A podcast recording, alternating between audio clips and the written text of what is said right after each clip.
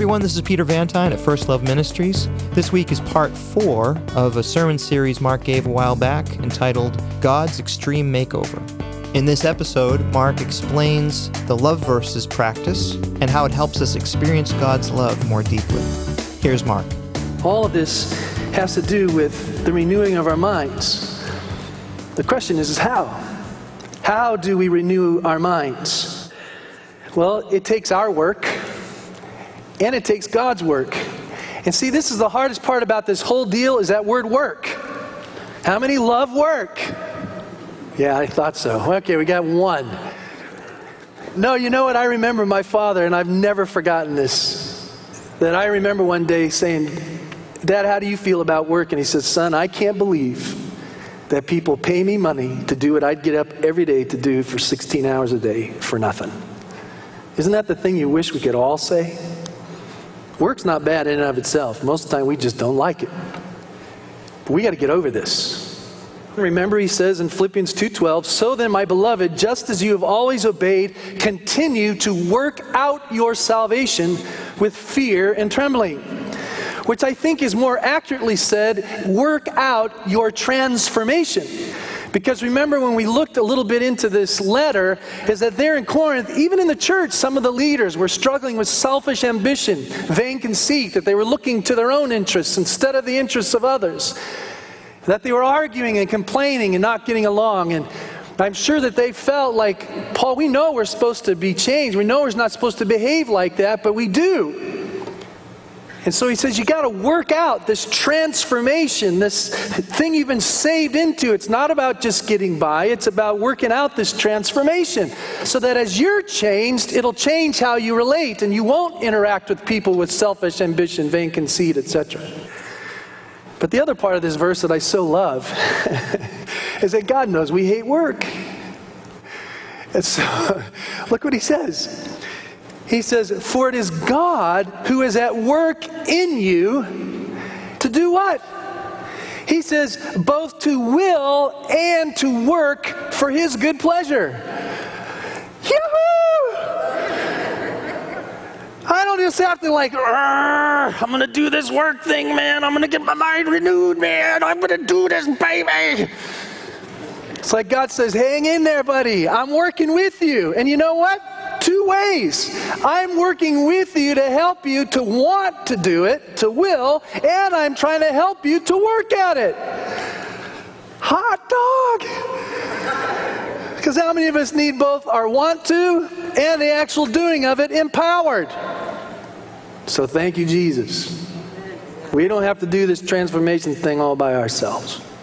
God's helping us out, and I'm so grateful the what is this actual renewal, what is this working at renewing our minds look like? And essentially, there's really two things that we do, and I talked about one of them last week.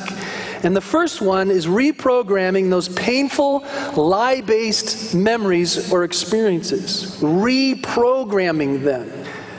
Remember last week we talked about the fact that for the longest time, I don't think we've really paid attention to how our brains work and the fact that information gets installed through experiences.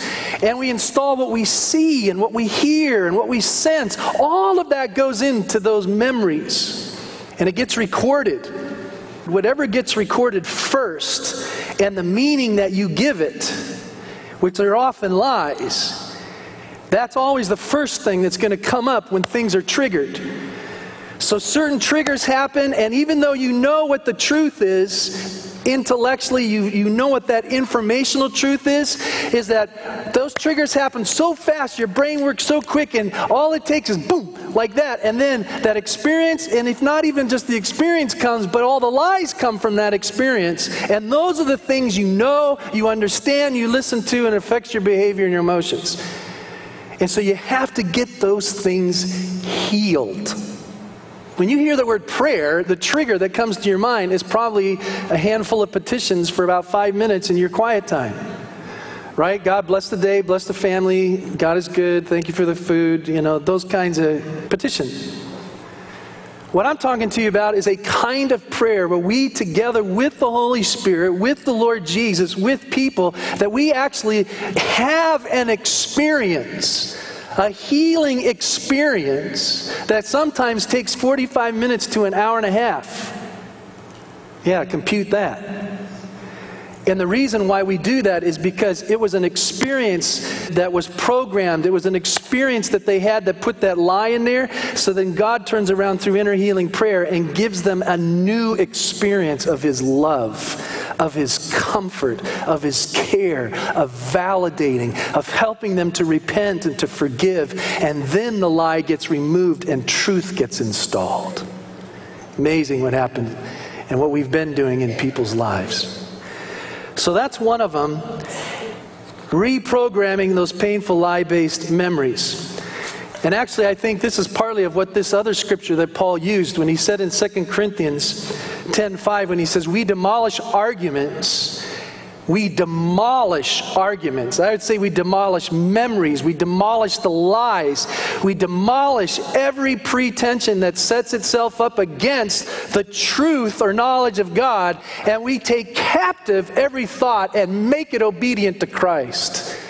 We're saying no more of those thoughts going to run and rule my life. Jesus is coming in. He's going to take them captive and change them so that I can be a new person. The second thing, though, that I want to focus on in our remaining time today, though, is installing new truth. Installing new truth into our minds. Now, the hard part is that we get exposed to a lot of truth all the time. See, first of all, in order to install truth, you got to have truth. And where's the truth come from? Bible, right? Truth comes through the Bible. So, how do you get exposed to that truth? Well, some of us read the Bible, some of daily. You read maybe lots of different chapters in a day. Maybe you pick up a devotional. Maybe you listen to Christian radio. I hear a lot of people listen to Christian teachers, DVDs, whatever it is. And the thing is, though, is that it's a ton of truth. And let me get you in on a, on a really big secret. Being exposed to truth doesn't necessarily install truth. You know, for some of us, you are exposed to a ton of truth in a week, but by the end of the week, how much can you walk away and go, I own that?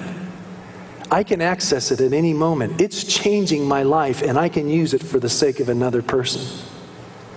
You know, what's even more sad about this truth is that the education experts tell us that when you read or hear something once, at best, at best, you may recall 10% of it. You know, it's really a bummer because what's even more difficult is that if I don't attach this information to visual things and sensory things that help imprint that even more, is that not only will you only maybe remember 10% of what I told you, but you'll maybe only remember it for 10 minutes after you leave. Right? That's the worst part is later in the afternoon, like last week at the baptism, and some people came in and said, Mark, that was really awesome today. I said, Oh, that's so good. Like, what, what did you get from it? What did you get? Well, I don't know, but it was just really good. Excellent. I'm so glad I worked all those hours, preached that message, and it felt good. But seriously, exposure to truth rarely means installing truth. I mean, would to God that all we had to do is expose, because then it wouldn't take much work. The problem with installation is it takes work. So the question is, is out of all that truth, what do you focus on? Which, which piece of truth do you actually work on installing? Well, the cool part is in this makeover, we actually have a project manager. He's called the Holy Spirit. True. We have a project manager who was installed in us, who he knows all of the rooms in your life, all of the stuff that's in your house that needs fixing, and he knows all the truth that can make it better. But he knows that your mind's only capable of working on that one room right now. And so you ask him. And then the second thing that you do is you create a job site. You know, I think one of the biggest reasons why we don't see the transformation is because we don't have a job site. See, what I mean by that is that you can hear whatever I'm going to say today. You may remember 10% of you go out. But if you do not write it down and put it somewhere where you can actually think about it, see it again the next day, see it again the next day, process it a little bit, ask the Holy Spirit more about it, keep it in front of your face, you will not get it into you. I mean, that's the problem is, is we think we're going to get transformed by exposure to truth. And it's not enough. You have to install it.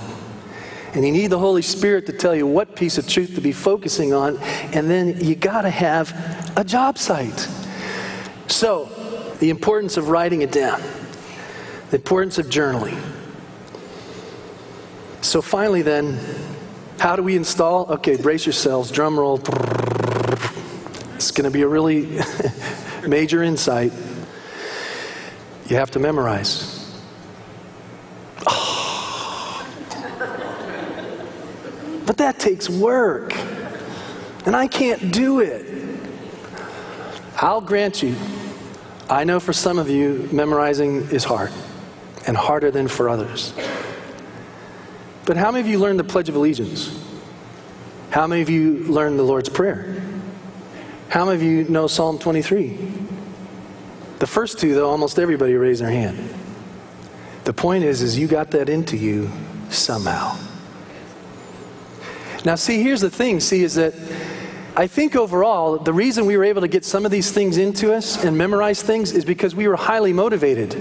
Like passing a test, cram, cram, cram, whatever you could get into you, or, or being able to, like Benjamin, watching him studying and memorizing the rules of the road so he could get his license. Motivation. We all have different kinds of motivation where we'll actually put the work in to memorize because if it's that promotion that we want, if it's the grade that we want, if it's becoming better at something and we want the reward of it, you will do it. The bottom line is, is that I don't care how hard it is, every one of you can memorize. Maybe you won't memorize as fast or as much, but you can do it. And the bottom line is, if you want to change, you're going to have to do it. What I'm praying and hoping for is that our motivation for doing it would not be so much for those earthly rewards, but we do it because it brings Him pleasure and because it brings joy into our lives and change into other people's lives. It's worth doing.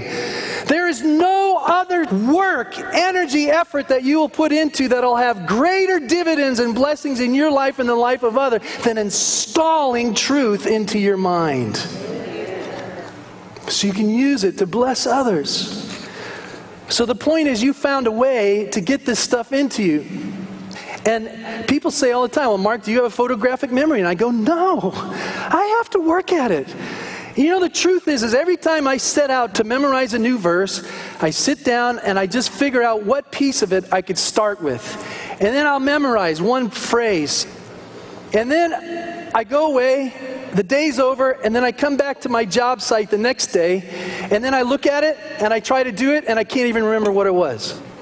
Somebody else had that experience once. That's the, that's the honest truth. So I look at it again, try a little bit more, a little bit more. Later in the day, I try a little bit more. The next morning, I come back, and hot dog, I got a word. Yes!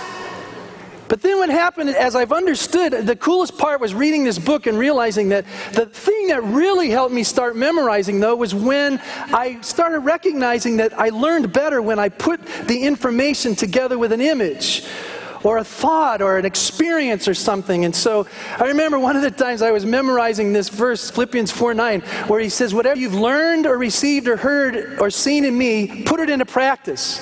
So, I'm like, how am I going to get that? L, legs learned. Whatever you've learned, receive, arms, okay? Seen or heard, put it into practice. So the next thing you know, I'm doing calisthenics. Whatever you've learned, received, seen, or heard. Whatever you learned or received, seen, or heard. Whatever you learned, go put it into practice. Okay, let's try that again. That's how I got to be in this great shape. but it's those silly gimmicks. But at least I finally got it into me. And I do all kinds of different ones for different things. But the best part is when you associate it with an experience and That was my son Josh actually who sang that song this morning. Billy asked him to do it, so it was a joy to see him doing that. But as I was thinking about him doing this this week, I was thinking about when he was, I don't know, two or three, I can't remember. But he had this thing he did all the time in this certain period of his life where he would hear that I was up, I'd go into the bathroom, and he'd come and he'd wrap himself around my leg. You know how a kid can do that and like they'll twist their leg around you and hold on, you know, so that you're like dragging them along, you know, and and the bottom line was is that he wasn't going to let go till I picked him up and loved him. And right at that time, I was memorizing Psalm 90:14, where Moses says, "Satisfy us in the morning with your unfailing love, that we may sing for joy and be glad all our days." And I held on to that image. While I was memorizing that every day, I said, Father, I am going to come and grab hold of your leg again this morning and say, I'm not letting go till you satisfy me this morning with your unfailing love so that I can sing for joy and be glad all my days. That was a profound image. And that's how I began my alone time every day for that season. Was just, here I am, Lord, you know, satisfy me. Thanks so much for listening. If you'd like more information or to hear more podcasts, you can check out our website at www.firstloveministries.org. And Mark will be back with his regular podcasts in a couple weeks. Have a great day and God bless.